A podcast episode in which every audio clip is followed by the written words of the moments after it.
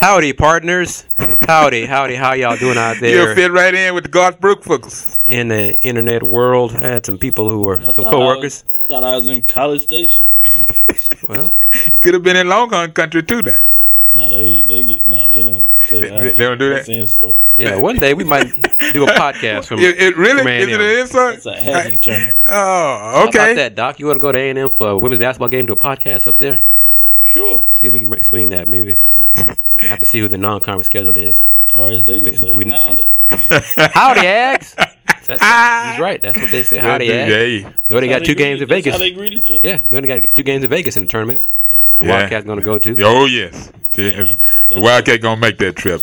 That's an Aggie cultural. But once again, phenomenon. listeners, thank you for listening. Thank you for joining us for another KG Fifth Ward Wildcat and Doc podcast.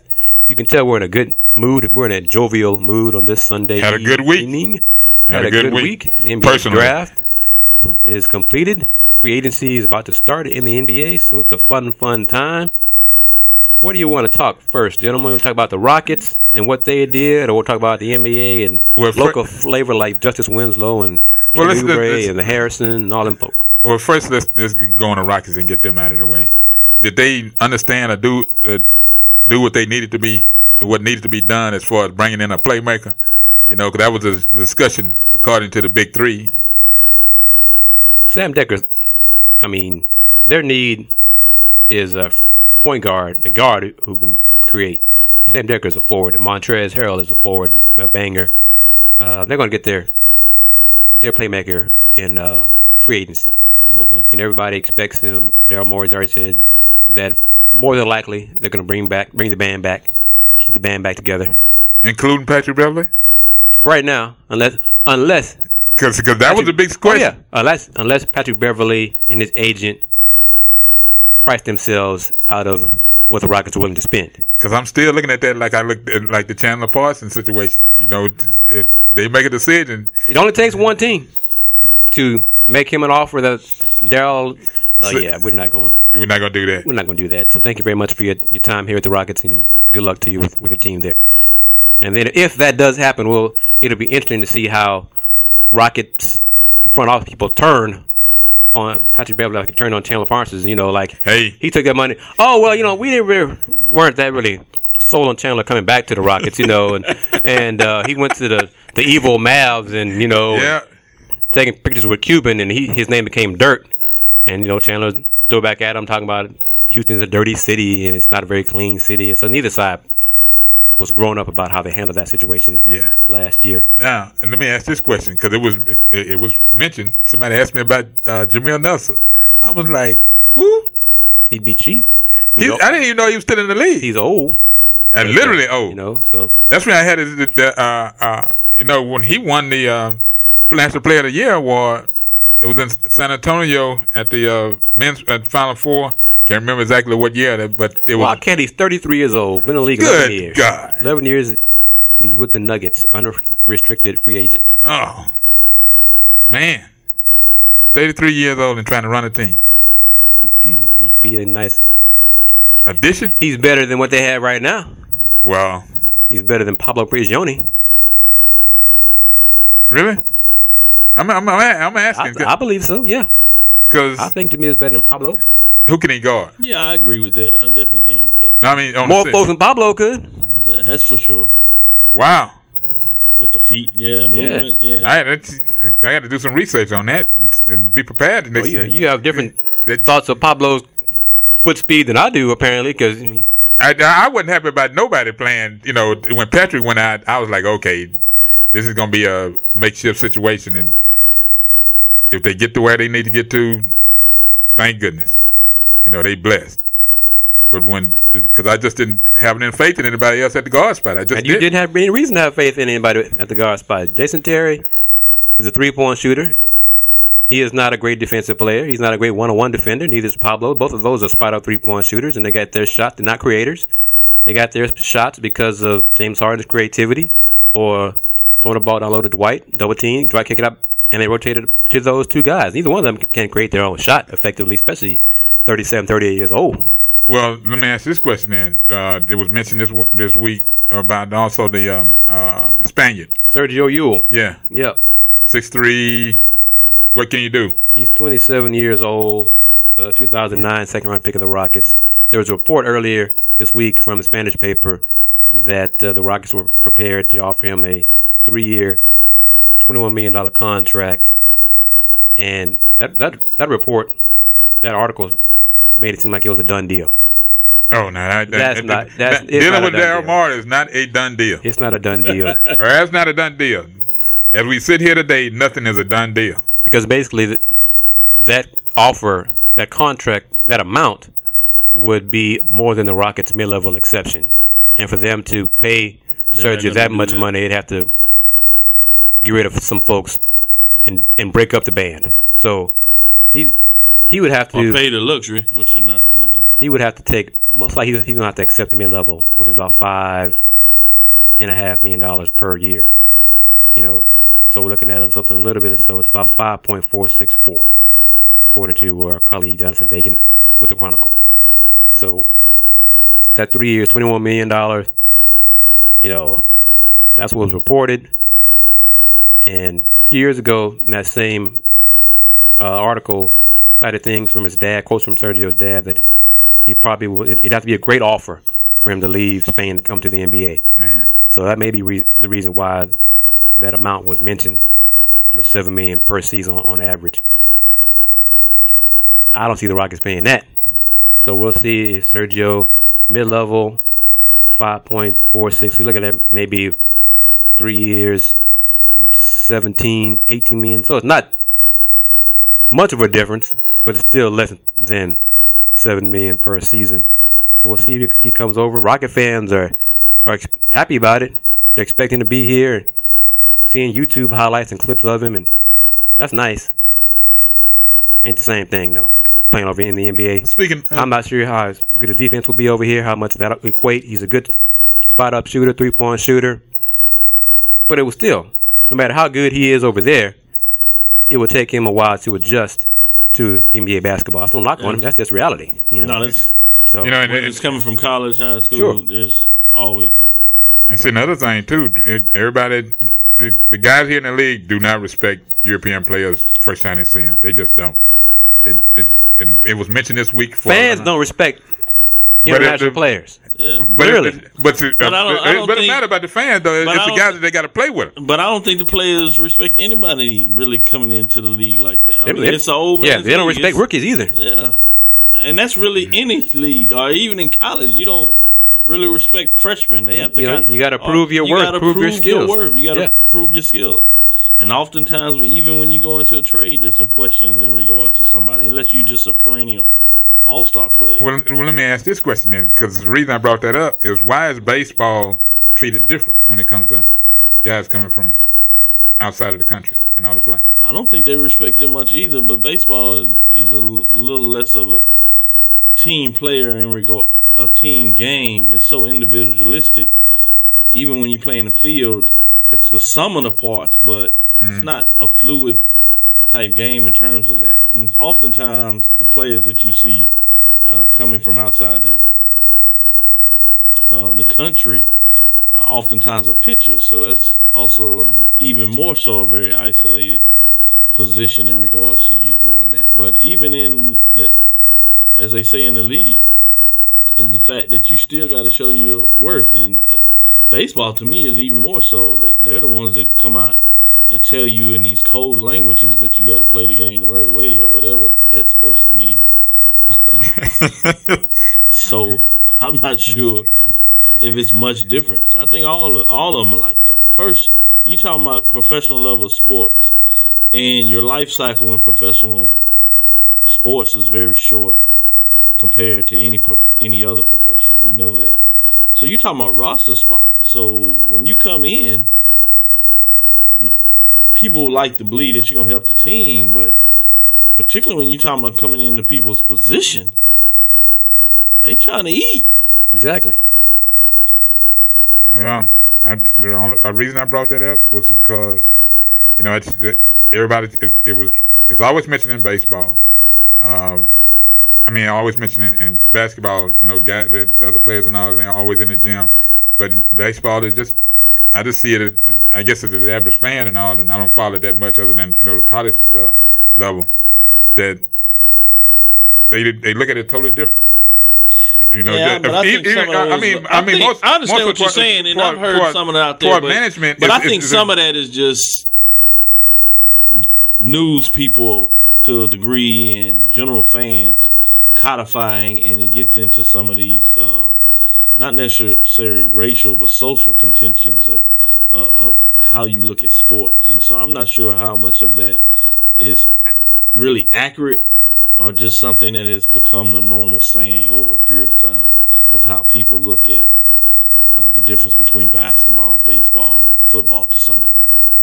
But talk about the Rockets pick in the first round, 18th pick. They selected Sam Dekker, uh, junior from Wisconsin. You can go to Houston Roundball Reviews men's hoops blog and see interview uh, with ass- assistant coach Chris Finch, who talked with the media on draft night about uh, after the Rockets made the selection, and he gave his thoughts. And he did compare Sam to Chandler Parsons a little bit Yeah, you know, again. naturally. um, he did Old say talk. Yeah, Sam is a little bit uh, a better shooter. Same point uh, coming out of college. I would think so. Chandler is more of a nat- Chandler also came a out natural play- earlier, right? no, Chandler's a senior. He came out senior. Okay. Chandler came out more of a natural playmaker than Sam Dekker is. But I want to let listeners know because there are some listeners and some people who didn't see Sam Dekker playing in college and just see him on draft night. He ain't no athlete No, don't be be- fooled. because he's Caucasian. So they Right. said they're making that assumption right there. Oh, you know, he just because he, he, he, he white, he can't jump, he can't move. Our social Trust, yes, he can. Yeah, Yes, he can. Yeah, he's actually uh, very athletic, very nifty. A uh, lot of ball skills, good movement with the feet, uh, can contort his body, um, quick off the dribble. Uh, he has skills. and he's aggressive. He likes attacking the basket. Yes. So from that standpoint, you attack the basket and force defenses to collapse on you, then he can dish it out to, to teammates. He's a he's only like a 33 percent shooter from three point line in college, so we'll have to work on that. But all these college players are not finished products, wherever you are. So you got to get in the gym, work on it, and the Rocket staff is good at developing p- players. And the important thing with him is he can, first things first, knock down that corner three, which you'll get a lot of because of James Harden and Dwight Howard and just the style of the Rockets offense. He knocked that down consistently. That'll be a big key. I think what's going to also be nice about his ability to knock down that three is he not only will get the ball obviously off of Harden coming off the move, but he has the ability to take it to the basket. So after he does that against a couple of guys, um, they're not going to rush out there as fast as they normally would on a break, which should give him even some uh, clearer shots. And there's a quote from Coach Finch about Sam Dekker. We like his toughness. We like the fact he has a knack for putting the ball in the basket, put the ball on the deck a little bit. His size is a plus. We can get a guy his size to be able to shoot the ball. 6'9", 220, so it gets stronger. Uh, he averaged 14 points for Wisconsin's pedestrian offense. You know, but Sam is a guy who likes to get up and down the floor. Yeah. So But and they and to give them some credit, Wisconsin, um, their old style was a little even more Oh yeah, pedestrian. Think about it. But I think to some degree, people, um, if you're not watching closely as you talk about, they actually did a little more up tempo this game and, and ran the break, um, sped the ball up in terms of missed baskets. So he is fluid on the offensive side. But I think to your point is what he was able to do on the defense. He's learned from a very defensive minded coach. Coach So- Ryan. Yep. uh, Coach Ryan at Wisconsin. So from that standpoint, his IQ on the defensive side of the ball should be very solid, which is something we also have knocked this team for. So to his credit, you may not look at it or think about it like that, but defensively he uh, should be at least solid, if not better than solid. And Wildcat, here is something I'm going to quote the NBA's uh, media draft guide regarding Sam Dekker. Quote okay. Dekker is described as, as a bouncy athlete with great size at the small forward position, What does that mean? able to take his man off the dribble on slashing drives, solid ball handler, can finish going to the basket, has improved as a long range shooter. End quote. When I hear bouncing, to me that means that you're quick off the feet. Uh, you can get off the floor, Uh, And see, which is a knock uh, in our social construct, oftentimes to uh, European American players. thank you very much. With that being said, that takes me to that segues in to uh, New York Knicks, and now, Kristaps yep, Porzingis, uh, he got to gain weight. Young fellas. it's small. He's I mean, skinny. I'm talking about lighter. He's, He's- lighter. He, he's, he's lighter. skinny. He's he's slight. He is. He is what they call really pencil thing. Uh, Yes, uh, he is. pencil neck. You Yeah, know, he's- he he he needs. about. He's got to put some some muscle on. Will that fit in with what they're trying to do, or are they really trying to? Or are they just going through the rebuilding stage and hoping Carmelo accepts what's there? Uh, right now, it's hard to, to really see what the Knicks are trying to do. Obviously, at one point, they said they were going to get into the triangle offense. He looked like he said he was going to kind of ditch that. He wasn't sure if he had the players to really make that work. So now you're in this flux of trying to figure out what are they really trying to do in Right. New York. Oh, so from this standpoint, I think your guess is as good as just about anybody.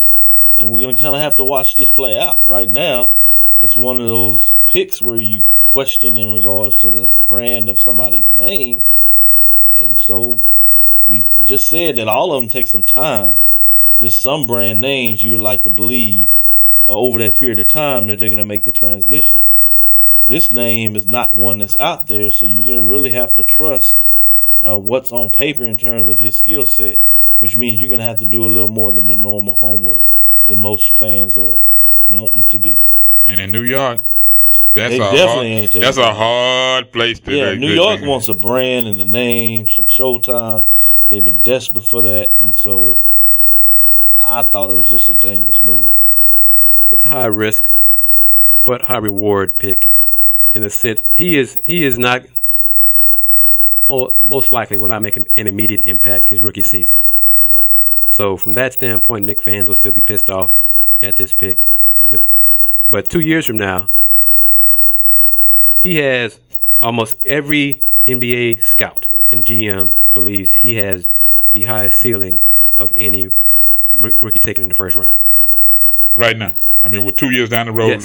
realistically, look, Yes. looking at the time to gather, get, Yes. get weight, understand the game, you know, the, the difference in the he culture. Is, he is that skilled.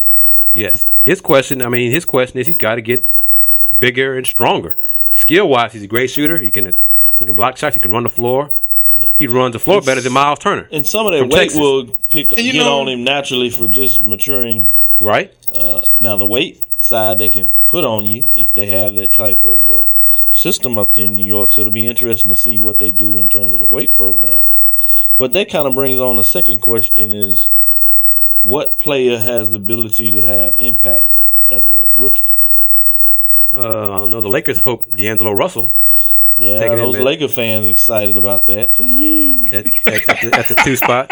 Is that is that you as well, sir? Yeah, I'm an old school Lakers Yeah, that's what, that's what I thought. I go back to Norm Nixon. I Now, I got thought about you too. I was like, okay, let's see. I think Karl-Anthony Towns Yeah, with Minnesota because you just, all you have to do is play defense. Right. right now. Just defense and score enough. Put back bu- buckets and things, Yeah, things just like hustle, that. play, bust, You know, yeah. so yeah, if he just impact Wolves on defense and let Andrew Wiggins and Ricky Rubio and and the rest of the young Timberwolves grow and ex- excel in transition, he'll be fine. I'm not sure Rubio will be there. So, but he's got skills. He's just not healthy enough. He- Right. he's brittle. Right. But talking about guys, you know, like Porzingis. Uh, I'm going to talk about Justice Winslow. We had a lot of local yeah. How many? players. You know, How many out there? we had Winslow, Oubre, Mr. Harris, one of the Harrisons, the one we thought What did everybody say? One did everybody You know. said, yeah, it's, it's a separation. there is a difference in in the twins, and that uh, was Andrew Harrison was drafted by Phoenix and traded to Memphis, and uh, Aaron Harrison, I think he signed or will sign a, a free agent deal. I want to say with um, Cleveland.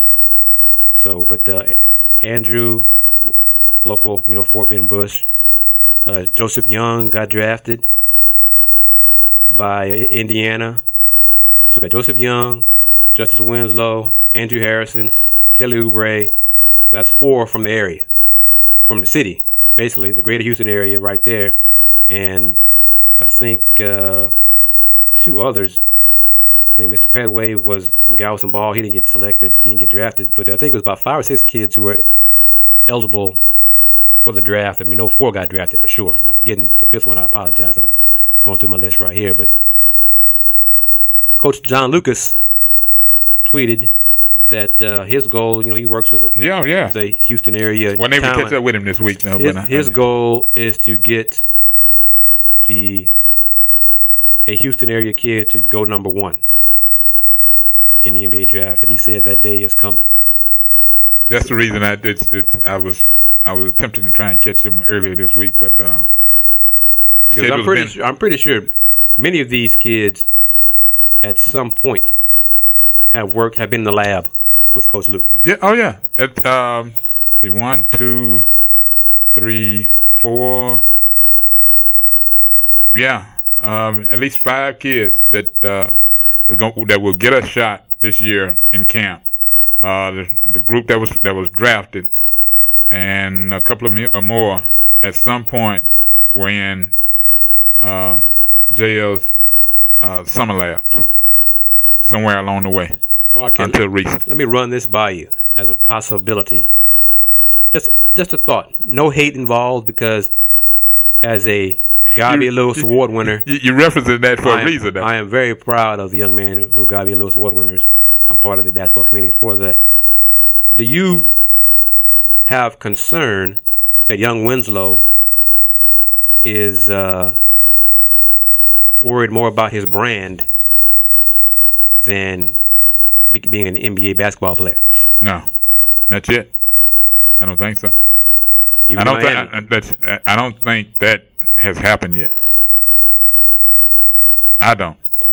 okay, you, you know, it- it- it- I, I know it. it it's, there's I, a lot of stuff yeah, about him and, yeah. his, and his fashion and all that stuff before the draft and things like that and and Uh, his, his brand was really even had I think Coach K said uh, I forgot he went to New York or something. Justice put a put on Twitter something about wearing a crown fit for a king or something like that, and Coach K texted him about it, and Justice said something you know in you know in due time you know be worthy of this in due time, and Coach K said not yet.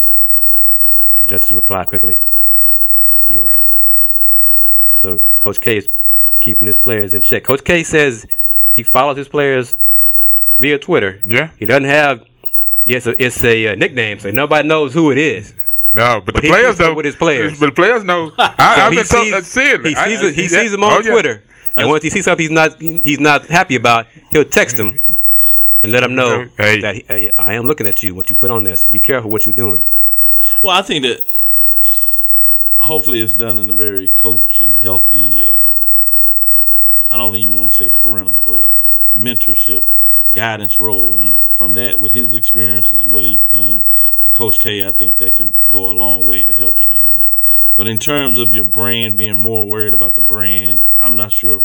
I understand you have to ask the question, but I don't think in reality is in a such a, such a thing. I think in these days and age, you have to take your brand. In fact, one of the things I say in my lecture as I introduce my sports marketing class is I remind my students that they are a brand. So as you're building your resume, as you're building your your career, it's you know, it really starts before you get here. But the sooner you recognize that you are a brand, the better. I don't think recognizing your brand, working on your brand can hinder your other work ethics of what you're doing. In fact, if you're aware that you are a brand, I think it can actually enhance because it can tell you that it becomes even more important that you do the first thing that is necessary to be successful in your business, which is work at your craft. And part of working on your craft is also going to be taking care of your body. And another component of that is taking care of what is necessary off off the court. And if you put that balance all together, whether it's in terms of your educational obtainment academically, preparing yourself for a job, and hopefully, as I tell my student, entrepreneurial opportunities, I think the better you become, uh, particularly in this capitalistic world that we live in today. And who are you again, sir? Dr. Kenyatta Cavill, sports professor, aka the data doctor. Have mercy. And I want, and I bring a reason I brought up justice is because two reasons. One, a lot of folks out there are blasting my Pistons for passing Justice up, letting them go to the Heat at ten, and Detroit picking Stanley Johnson at eight. If I'm And not the, a the uh, irony is, the irony is, uh, Stan Van Gundy said in the press conference after the pick, you know, the next day after the draft, their pick did not even come down to Stanley Johnson and versus Justin Winslow. It came down to Stanley Johnson versus Devin Booker. So, in their, in Detroit's grades, etc., you know, whatever, have you do your rankings, they had Stanley and Johnson and, and Devin Booker right ahead of Justice.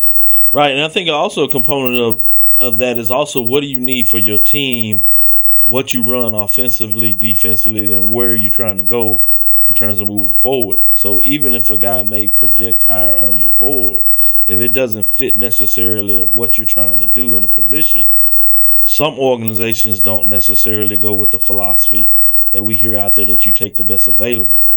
Sometimes it's contingent of taking the best available based on the position and what you're trying to move forward.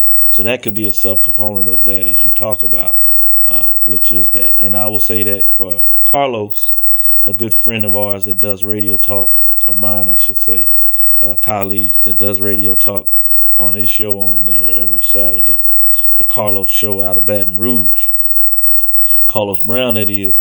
I'm sure that he is uh, very excited being a Miami Heat fan. And as LeBron transitioned over to the Miami Heat when they went through that period of time, I followed them with a lot of excitement. So I went through his ups and downs as a bandwagon fan, I will call myself at that time appropriately.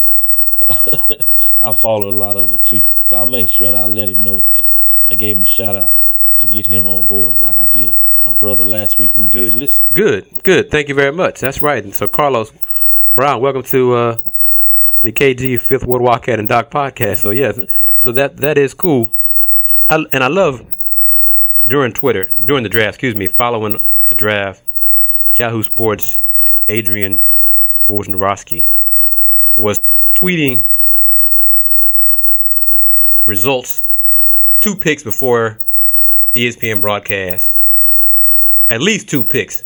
You know, saying so and so's That's cold. is going Well, well, is it- going. It had been talked about early in the uh, earlier in the week and early in the day that uh, folks, Even- weren't, folks weren't going to wait, you know, for the for the for the announcement to come from the podium. They would once they get our information and they had it confirmed, they was going to make the announcement either on Twitter or, or, or live even, broadcast. Even NBA beat writers have respect or just have to recognize Woj is Woj, and he, but this is interesting because many of us know that Woj has sources, agents, Insider. in, in you know some agents, some inside organizations, and heck, even one of his contacts was uh, Joe Dumars, and Joe was with the Pistons, and the NBA fined Joe Dumars personally about I think hundred grand for some info that he gave Woj that Woj went public with. So that's about two three years ago when that when that happened. Right. So so yeah, different levels of his sources.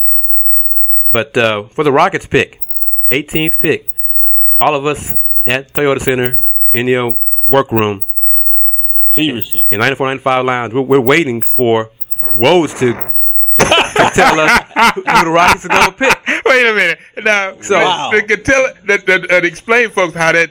So I'm telling you, so we're sitting around the table on, on Twitter, on TweetDeck, just waiting for Woj to tell us who the Rockets are, are going to pick. Rockets on the clock, waiting, Nobody even cared about waiting, that. just waiting, waiting. Wasn't concerned about nobody Waiting. walking through the door. got it got to a point the clock kept winding down. Had I forgot who it was. It said, uh, "Come on, Woj, who the Rockets picking?" Nothing. So, another person. So I guess Daryl Morey has Woj blocked because no pick. We had no idea. Right up until Whoa. five, the five minutes expired for the Rockets pick, Woj puts out there the Rockets select Tyus Jones. Within 15 seconds, Woj tweets another. Check that, because we were we had one of our one of my buddies at six ten It was ready to go. had told me he, already had the story written about Ty Jones going to the Rockets. When he saw the tweet from Woj, yes, my article is already done. I'm I'm good to go. Woj did check that. Damn, the Rockets are gonna pick Sam Dekker. Oh man, so his work was already done. He was all he had to Yep, start over. Start over, do something That's- else. Hey, that's some inside that listeners that you're getting in terms of working it uh, as a writer, as we talk about So- as, uh, yes. So you get to see some back doors and inside. Now, it's- it's- how serious this becomes in terms of making your job fun and really trying to get in terms of what's going on from writing stories and delivering the information Right. to the to the people, now. I'm gonna ask this question. The fact that you all were heads down into the computers and nobody looking at the door or the curtain for somebody to come in with the Rockets information tells me a lot about how, where Wojo is on the on the list. You know, of, of uh, on the hierarchy as far as not so much being respected, but guaranteed and confirmation information. Yes, and it also tells you just how powerful the world is now and how quick people want information. Yep. And you want it as soon as you can get it Yeah. so you can deliver it to people that you know want it as soon as they can deliver it. So it's just another framework of how we live today as well. And let me say this: it was a, Thursday's draft night was a little different than usual because the building was prepping for a Garth Brooks concert on Friday. So usually we're in the the I uh, bet you that was it. on the court, That on was the practice court for the draft, Right. or in the media lounge for the draft. Thursday wasn't the case. We were up upstairs in the 94-95 lounge. Oh, So that's where we were. So you know that they- was different. so that so that was different. So you know they had to let us guide us up there. So we just couldn't get access up to there. You know, Right. As the other other two places. So it was different. It was harder to. You just couldn't walk up. You know, see players or- or get an idea of whatever going on. So Uh-huh.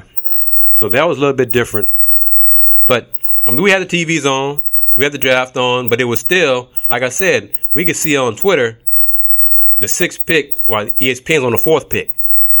So I even put on Facebook, we're two picks ahead of y'all, just letting y'all know. So, I mean, because that's how it was for a while, but we got close and close to the Rockets pick. It was no Rocket pick posted on Twitter Wow. until Tyus Jones. Check that. The Rockets are pick, taking Sam Dekker with the 18th pick. So, and I think, I want to say, I give credit to uh, Jonathan Feigen. He put it out there like at the same time as Woj, if not a little bit sooner, about Sam Dekker. So, either Sam Dekker or the Rockets pick with Montrezl Harrell, Feigen had before Woj did. So, I think because Woj is- uh, was was doing TV on, for uh, he because he had a TV gig as well as writing for Yahoo Sports. So he when when he was on TV, he couldn't do all the uh, quick tweeting that he was doing, breaking everybody else's stories. You know, doing it himself. So, but he is the man when it comes to basketball. If you don't follow him on Twitter, the real one, because there is a fake one. There's like a whole bunch of fake ones come out around draft time, and even free agency. If you don't follow him, you're a basketball fan, you're missing out because nine times out of ten, he will have the scoop before anybody else in NBA. Wow.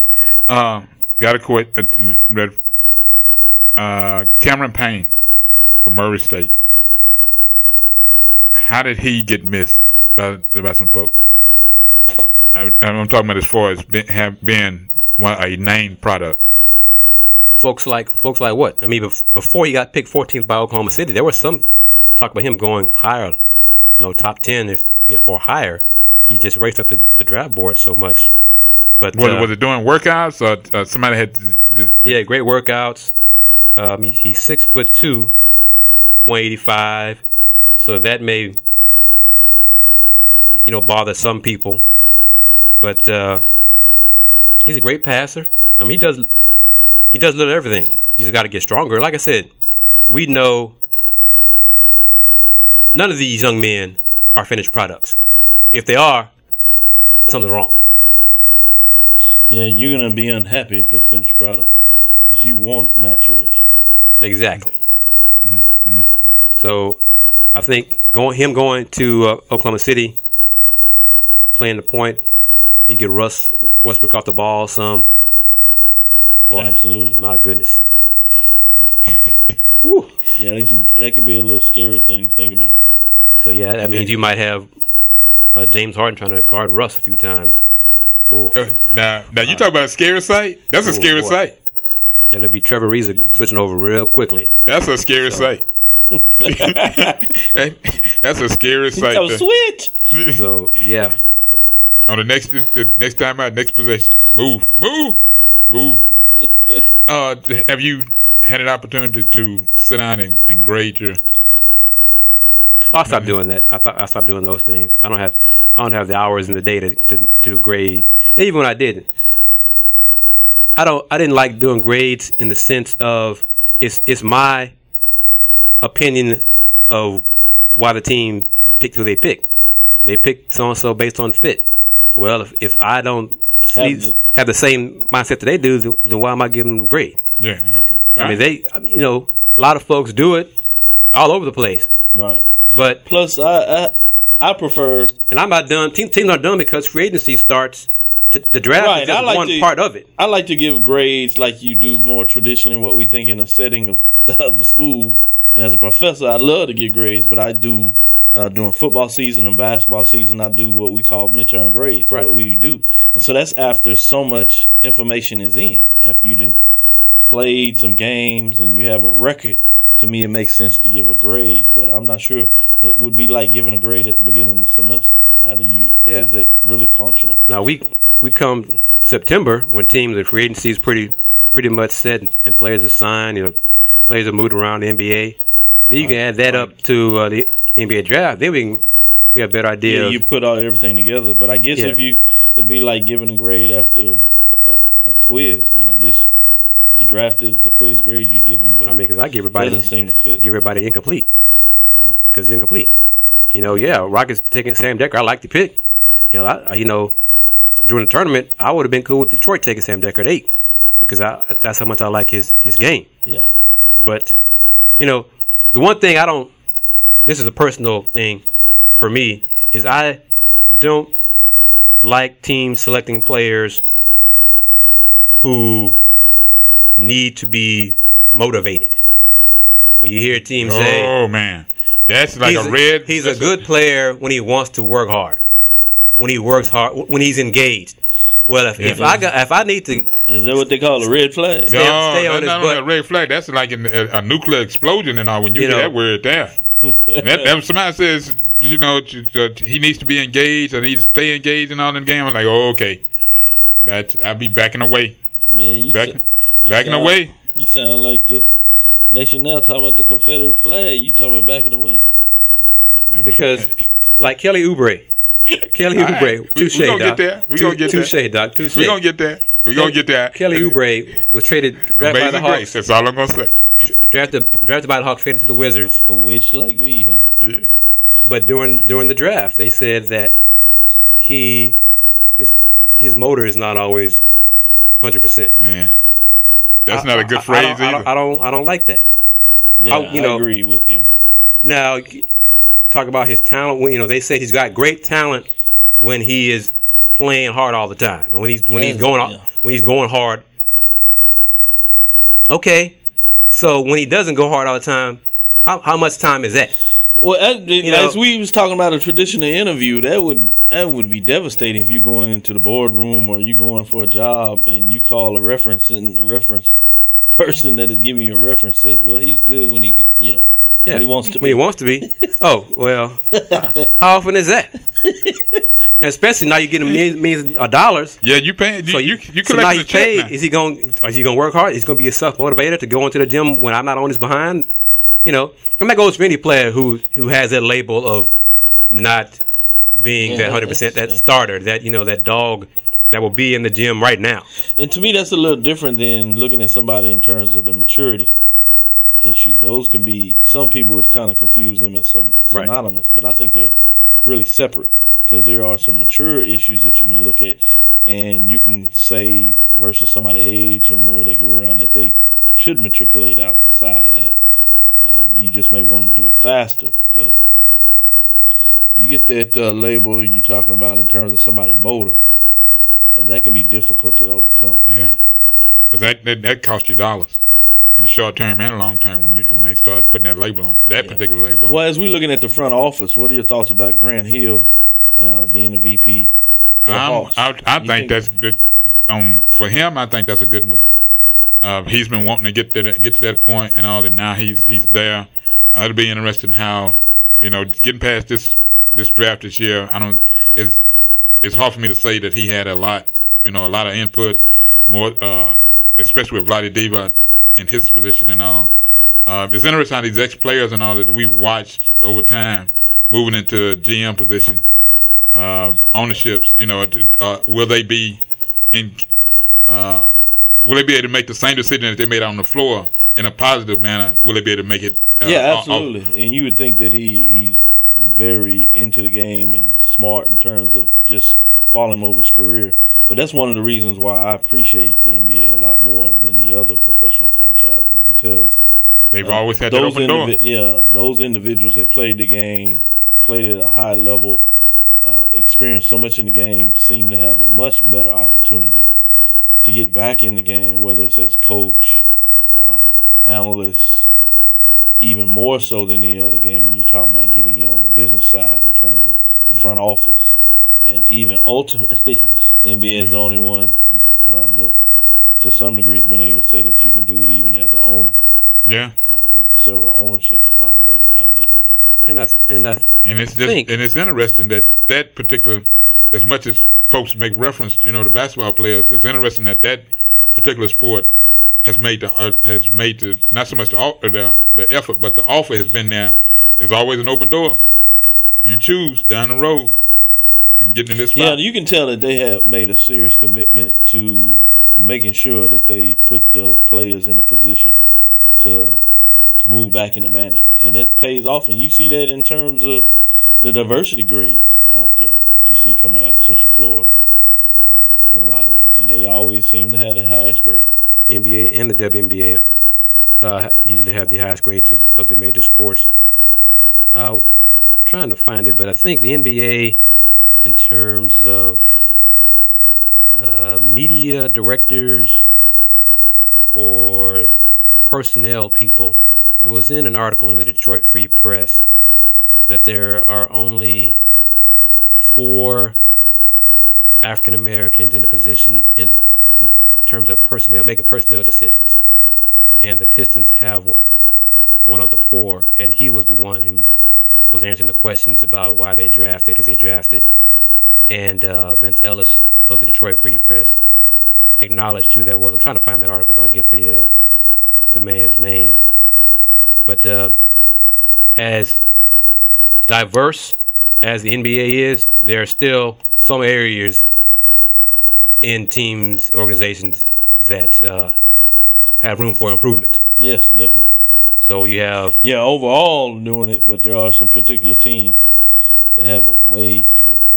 you know just four of 30 teams that have a African American in personnel power positions. So th- there are there's work there's room for improvement in that, considering how many African Americans are in the NBA court. You know who play and, and then coach even. You know, but how many of them are go Ascend. ascend to spots higher than coach? So Absolutely. Free Wildcat, agency. who are, who are you? We, get, we go ahead and say, who are you, sir? Talking to me? You Me? are, you are the Wildcat, aren't you? I am the Fifth Ward Wildcat. Oh, he got.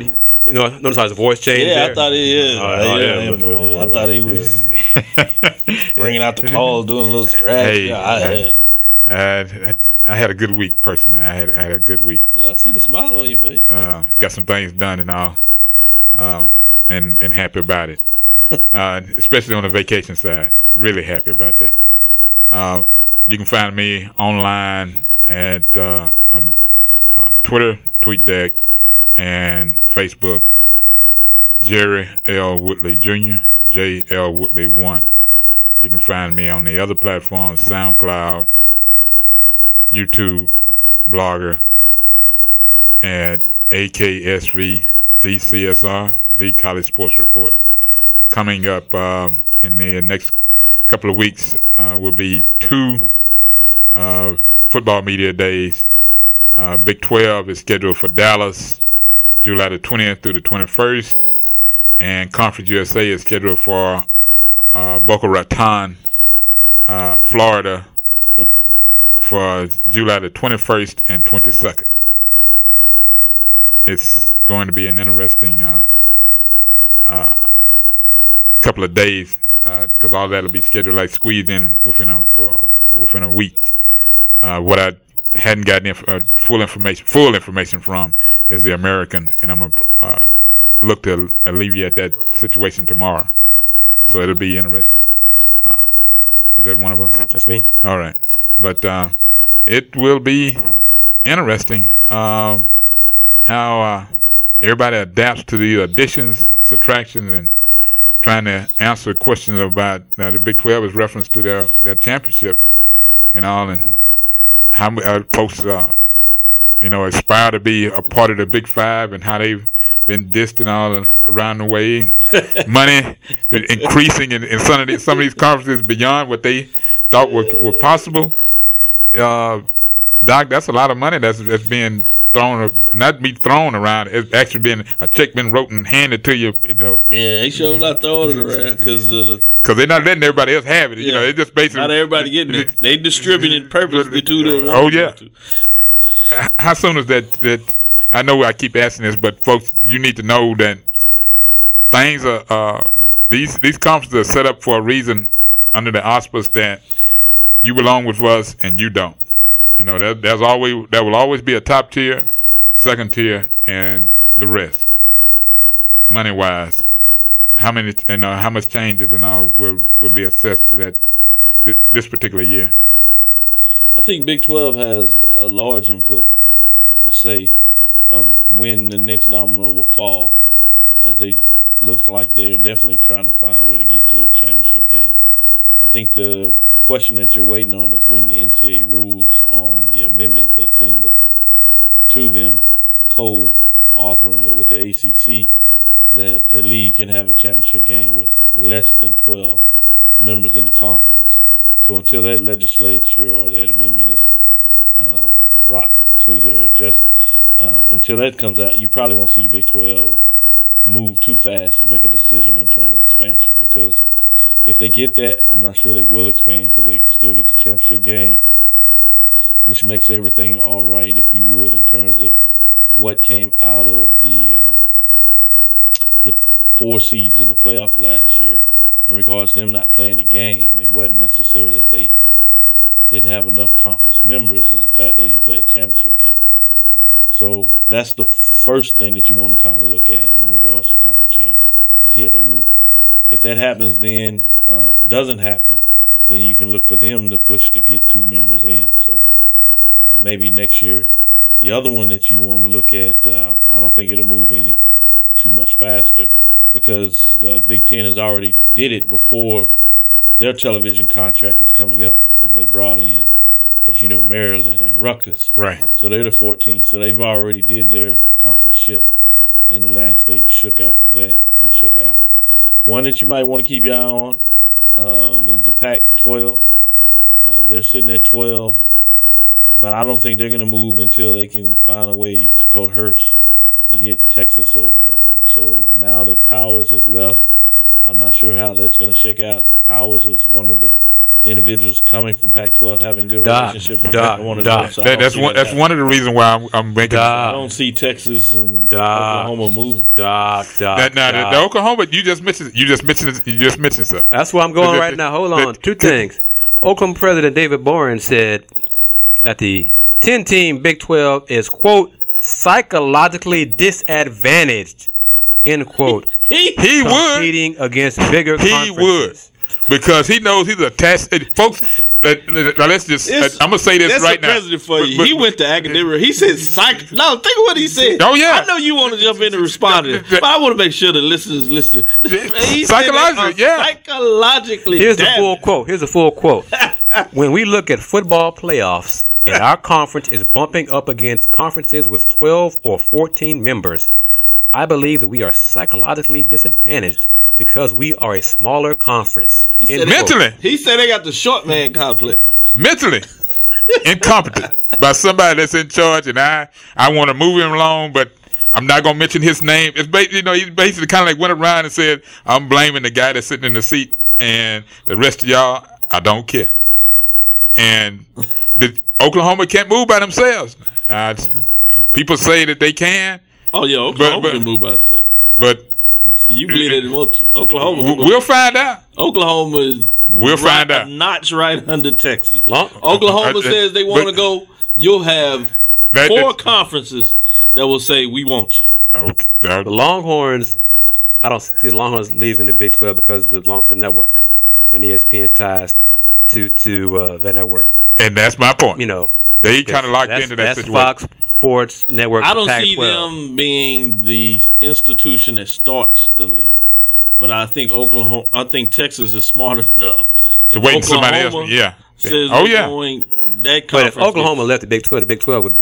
is It seats. buckled. That's what I'm saying. with- So you Well, it'd be just like Southwest Conference. It's just like it's So just that's like, why I'm saying in this framework, Oklahoma essentially has just as much power as Texas uh, in regards to changing the landscape. If And make- see, I'll say this because I'm blind. Really? I would love to see Oklahoma go to the Pac-12 and, and make that phone call to President Khator And you say you blind? and say, you say you blind? U of H, You come say you're with blind. us. We want that Texas See? market to come with us blind. to Oklahoma and go to the Pac-14. Let's come do it. you, you not blind? That would work. Oh yeah. Hey, Oklahoma going and say and say U of H come on. That would work. well, Now- actually, if if the if, if the uh, Pac-12 moves, they're going to 16. So it's going to be four. That'd be fine as long as So it's Oklahoma, Oklahoma State, U of H, and SMU, whoever. As long as I'm part of that, I'm fine with that. Because you know I really don't care about being with, with the Longhorns because that now with with, happen, with, with, with just with just being it's being uh, what just was said, who else among the Texas schools would would would have would move into that slot and really change landscapes over two, three different conferences? oh, uh, I figure whoever once they see that Oklahoma is moving, is gone. They know Oklahoma State is going with them. It starts to fall apart. So now you got folks jumping at the door. Everybody's trying to get to the door. The the, the, the Everybody's trying to get that next seat. Now, the reason I mention that is because do the, do the local teams accept moving back together again? Rice and U of H? and have what Rice go to the Pac-16, No, uh-uh. Or what? No, no. go to the Big 12. Yeah. Are the Longhorns still part of the Big 12? No. They they've moved on. They, like Doc said, you no, know. hell no. that- That's It doesn't matter. It's no longer a Power yeah, Five conference. yeah, no. uh, If Texas is not in there, it's no longer a Power Five. if the conference. Longhorns move, then hell no. That just defeats the purpose. Yeah, yeah, it's no longer a Power Five. It just, it, yeah, you going, you become the new, the next Big East. It, it doesn't, doesn't work like that. It doesn't matter. Right? Yeah, they have to, they Right. to. Uh, okay. Okay. It doesn't, it doesn't matter at all. But David Boren, President Boren, talking about being psychologically disadvantaged for a day or so, got the discussions, you know, realignment discussions kicked off again, and then it quieted down a little bit. But uh, you know, folks talking about if the Big Twelve added two more members, and it, it would slice up the pie and, and things of that sort. There's an article at that. SBNation.com that basically said that that's not necessarily the case if they added two more teams and became an actual 12 team Big 12. Based on uh, TV money, it wouldn't change because you still get $20 million per from ESPN, for example. Um, if you get a basketball school, you know, different. There's different ways to get the money and still be the same. Right, and then and And- the and, biggest you know- thing out there is most of these contracts are signed, and I'd be really surprised if Big Twelve wouldn't sign a contract like this. But if you have conference expansion, there's usually a clause in the contract negotiation with the television that allows them to go back into the contract negotiation because the conference has changed Right. and that's why you see teams doing contra- con- uh, conference realignment. So there'll be an automatic clause that allow them, and some of those clauses already have the kicker, where the ESPN would already uh, increase the payout going in. So not only do you have your other frameworks in terms of basketball money, don't forget that now you have a championship game, which is another clause in terms of a pot of money. So essentially, what you find out is what you're looking for is whatever each school is getting right now, uh, in terms of the ten schools, the next school would have to bring in that equivalent to make sure the money stays the same. And see, that's that's why U of H joining the Big Twelve doesn't make sense in the terms of TV eyeballs and things of that sort because you got Longhorns and TCU and, and Baylor. You got Texas schools already in the Big Twelve, so that's why I U of H had to be so good for four or five years and so dominant that ESPN would feel like they couldn't do without U of H, and I don't see that happening. Whereas Pac-12 doesn't have schools, Right. Texas schools in the Pac-12. They So- would they want to start their Fox regional alignment, Right. So they'd love to get out here. See, that's why you got rumors about BYU, Cincinnati, Central Florida, schools like that, that the Big 12 does not have TV footprints in, is looking at potential members down the line joining the conference. Doc, you touched on it. Free agency does start in, in a couple of days. We already know the Rockets, like, they can swing for the fences and hope that Kevin Love or Lamarcus Aldridge will come here, but doesn't seem likely. Who's That's- the biggest one out there? To, ch- to probably change Well, teams. outside of obviously LeBron, but Yeah, LeBron opted out of his contract today, as expected, to sign another one-year deal with an option in the next summer. He'll opt out again once TV money kicks in. Then he'll sign a, a multi-year deal yeah. uh, next summer because he is a businessman and he is a brand, as you touched on earlier, sir. So, absolutely. but uh, possibly with guys who w- may move. Lamarcus Aldridge, especially with the with the uh, Blazers, some the trades they made a few days ago, seems like he may be the one moving to the Spurs. It changes like every day.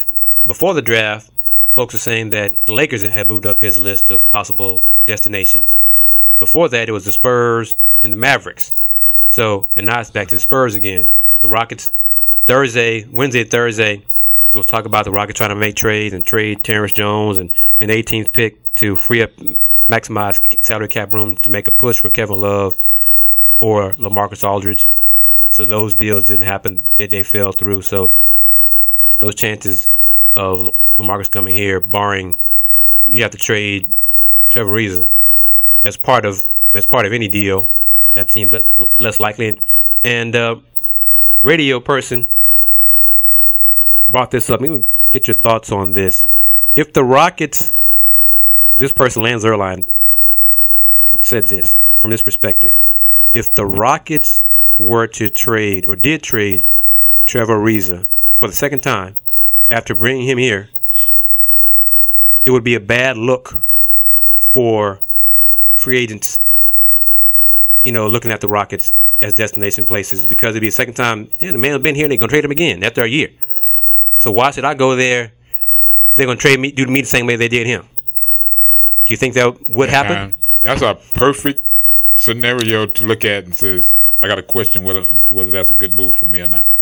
Literally. So, If you, if- so you if- think that does that would happen? Oh yeah, Yeah, I think Yeah. that would play in the factor for both players and because the money wouldn't be a factor at that point. Then now it's, it's like uh, even more so for the agents. You yeah. know, how do I, why do I want to be an agent and put a player in a place uh, with the idea that you're going to trade him in a possible year uh, because you you're movable pieces uh, moving like that. So you want some type of Yeah. platform where things are steady. So I think that is a dangerous place to get into. Uh, I didn't think about it like that until you brought it up, but I think that is an issue. I mean, we like Marcus Gasol is a free agent. Everybody expects him to re-sign with, with the Grizzlies. Um, Paul Millsap with the Hawks.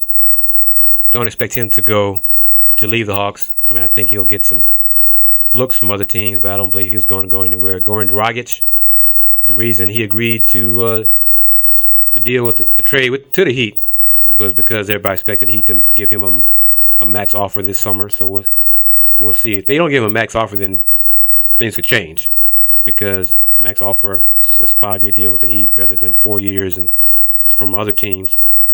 Draymond Green, he may get looks and offers from other team, but or he's gonna match it anyway. So he's a restricted free agent.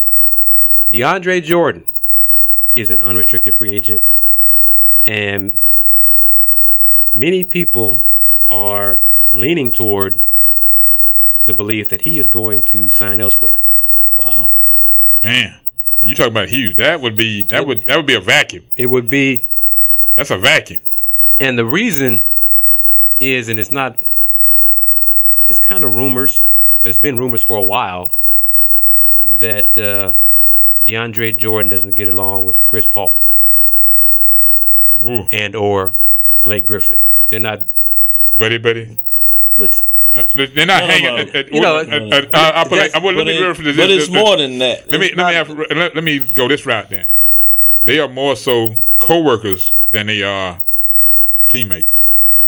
The- the- I think at that level, it's even it's it's it's deeper than that. I think they just don't have a good relationship. That's how you would say it. You know, they work with each other professionally on the court, right. But in terms of how they deal with issues on the court, are, are not Wow. a very And fluid situation. When you start talking about people not getting along with each other, and maybe it's frustration in terms of him not being able to get it done in terms of free throws and how Chris sees that playing out, or position swaps of how they get things done.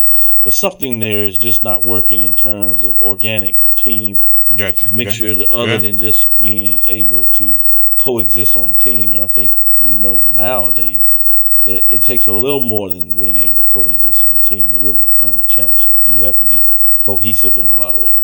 Yeah. and one of the teams that is going to make a big push for Mr. Jordan is uh, the Dallas Mavericks. So uh, we'll see how it all plays out because if he signs elsewhere, the Clippers don't have a lot of cap room to, to uh, do anything. Now, if, if the Mavericks for the what is this the third, fourth year in a row they can't get one of these big time free agents, what does it say about the Mavericks? And I know Well, there's something else is going on because folks that I know that, that deal with them, you know, in in as uh, inside the building, uh, um, facility wise, and you know, catering, you know, they get treated well. You know, players, they whatever they pretty much need, you know, he he provides for them. So that tells me it's something else, you know, in uniform, you know, in the in the locker room, that's that's not somewhere somehow it's not working. You think it's owner? I don't think it's the owner. I It's it's more uh, the guys themselves, the, the guys wearing uniforms. That they that, that there's something that's not being uh, uh, there's no glue. It's it's too much of you know out. There's Too many people are island and individuals.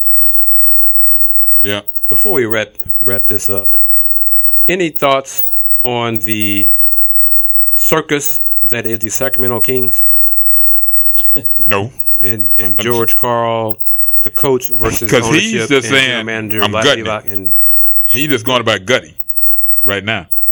DeMarcus Cousins is That- 24 years old, 20 and 12 guy. George Karl, DeMarcus tweeted out the emo- it's- what is it? it's emojis, right? The little pictures of Yeah. snake yeah, in the grass, Yeah. Yeah. referring to George Karl. Yeah. Nick Carmelo put out there something else similar about snake in the grass, working with George Karl when they were in Denver. Uh, George Karl can't work with superstar players.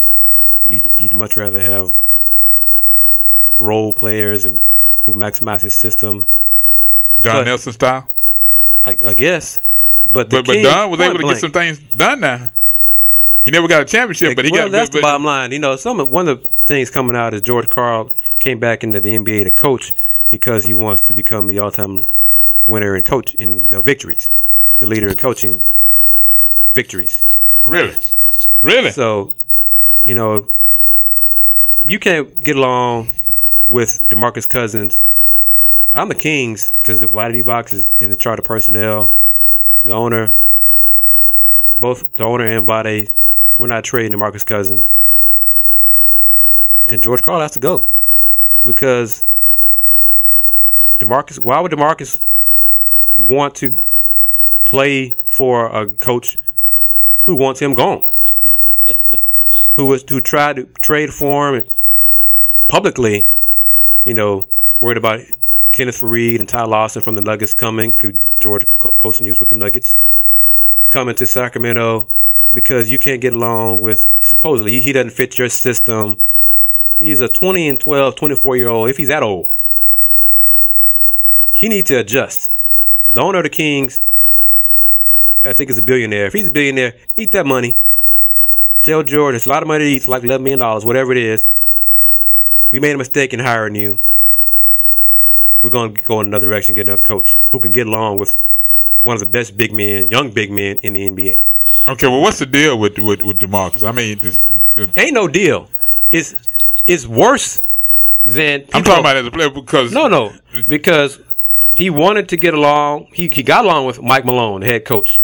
They fired him after they won games when Demarcus when he was sick. They were winning games. They were like 500 to start the season. Then Demarcus got sick and couldn't play, and lo and behold, they started losing. Well, no stuff. Your best player is not playing, and you start to lose.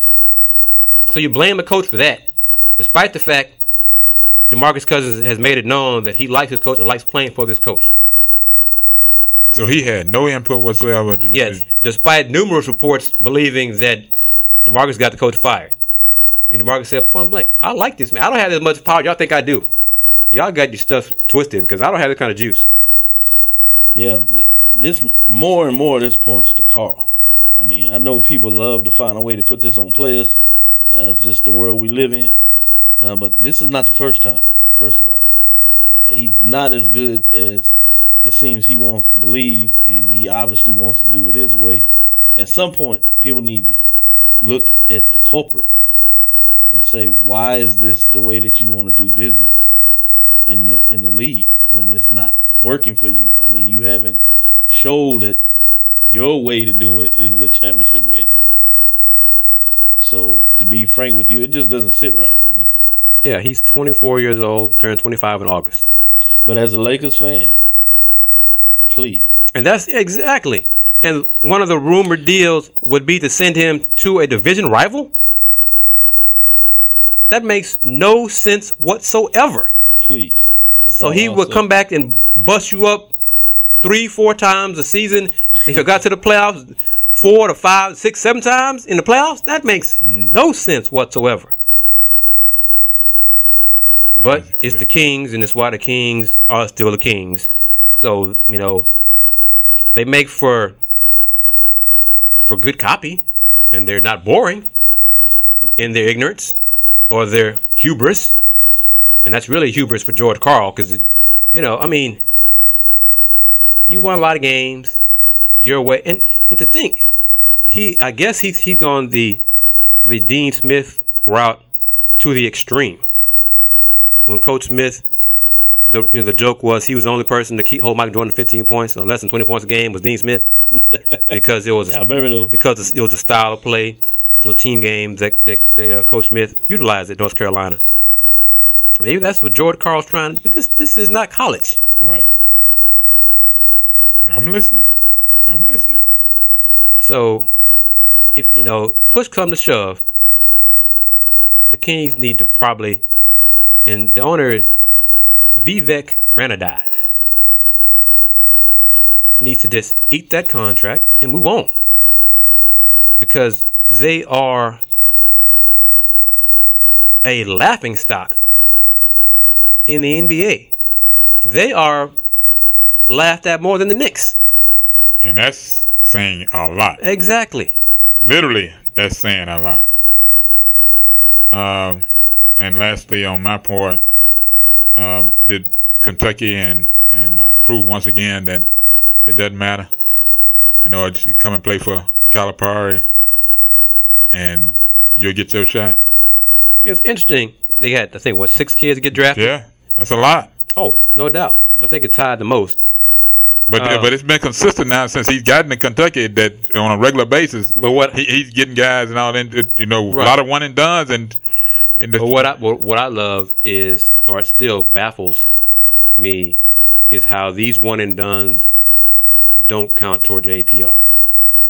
The NCAA is all about the student athlete and and the academic experience of college, et cetera, et cetera. And they put out the APR reports every May and of how all the schools are doing.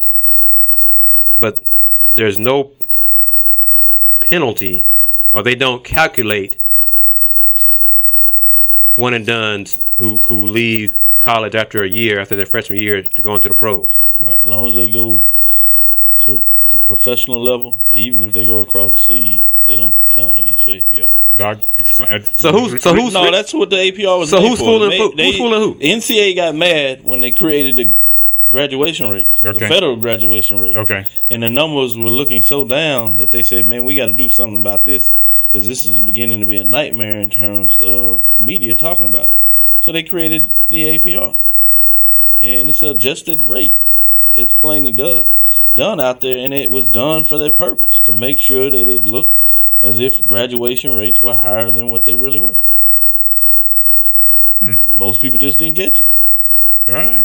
So They- they- that's why I laugh at the APR all, all the time, and really, other than reporting it so people understand, I don't take it serious. Gotcha.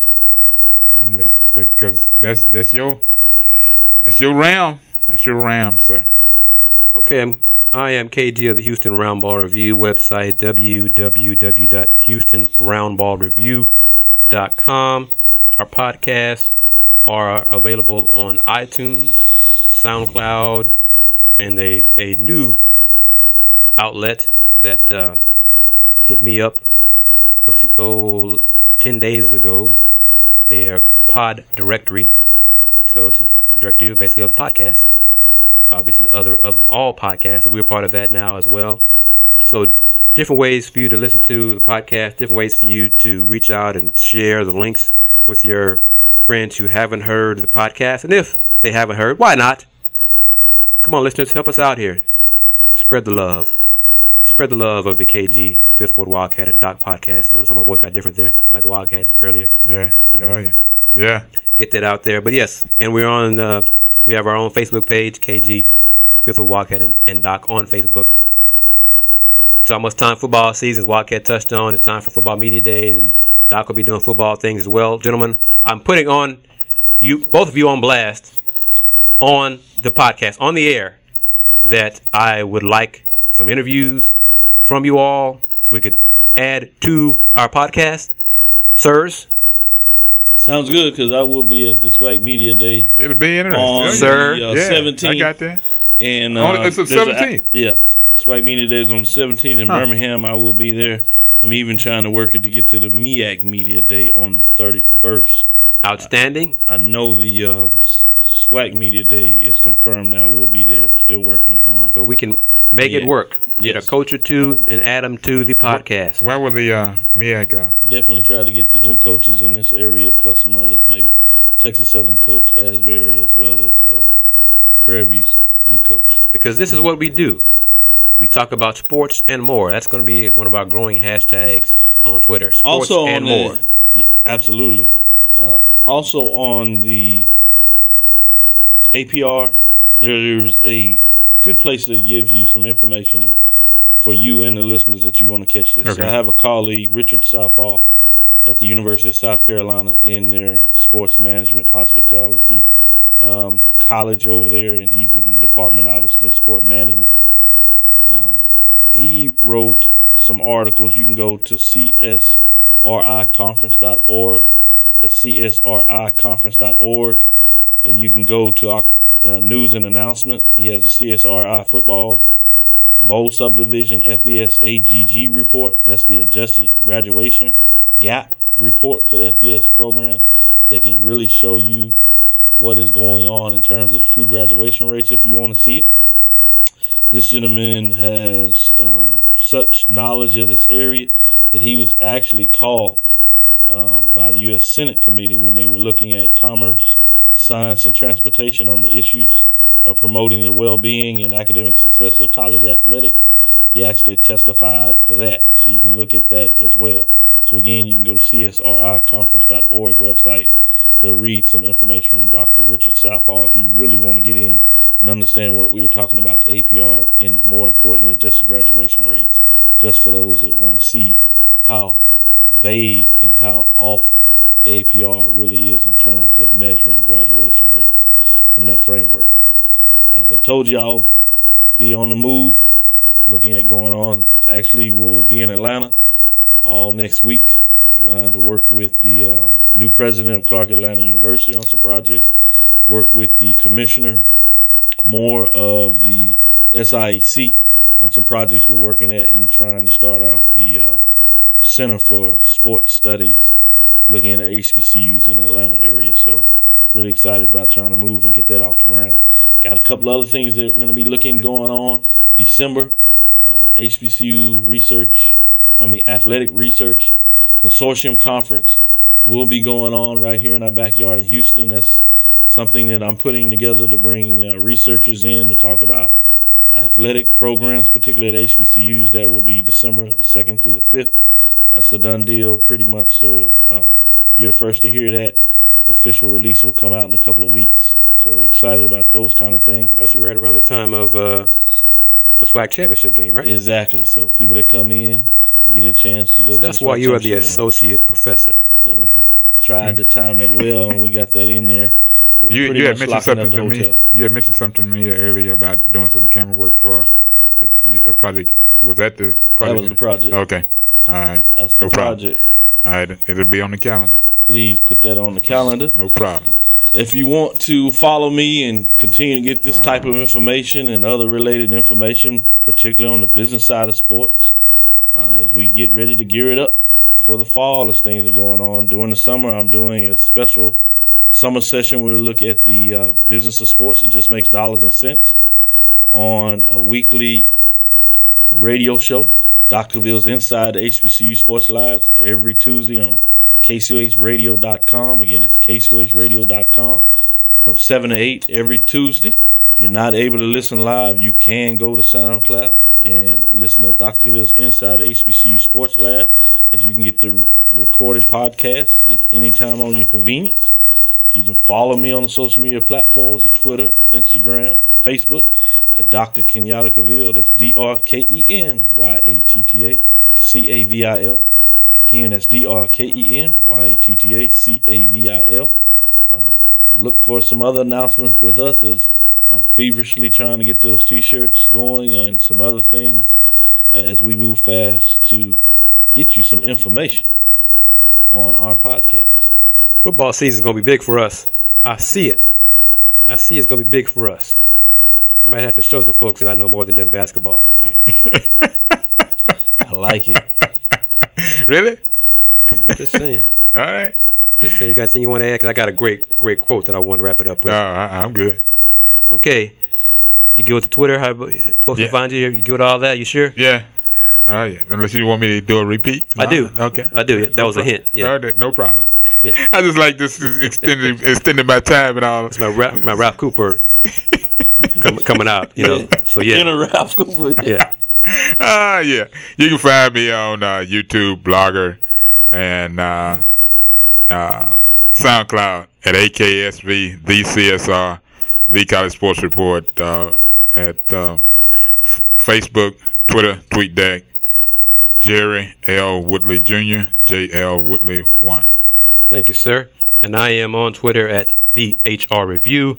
We have the Houston Roundball Review YouTube channel where you can go to and see the interview uh, that assistant coach, Rockets assistant coach Chris Finch gave us Thursday night on draft night. Houston Roundball Review on YouTube, the HR Review on Twitter, Houston Roundball Review on Instagram. I get follows on Instagram, which really impresses me because I'm not that active right now since it's not really basketball season. So thank you for the love. I appreciate that. And, and don't worry, I'll start doing more stuff on that too as well. But I have a quote here from a gentleman who, who was a fair to Midland basketball player. We all know by the name of Kobe Bryant. ESPN's Baxter Holmes put on Twitter yesterday. I think he did an interview with Jemele Hill, the awesome Jemele Hill. But Kobe is asked about being about not being a great friend all the time. Kobe's response, quote, Friends come and go, but banners hang forever. End quote. Gonna wrap it up as I always do on that. In conclusion, be true, be cool, and do more.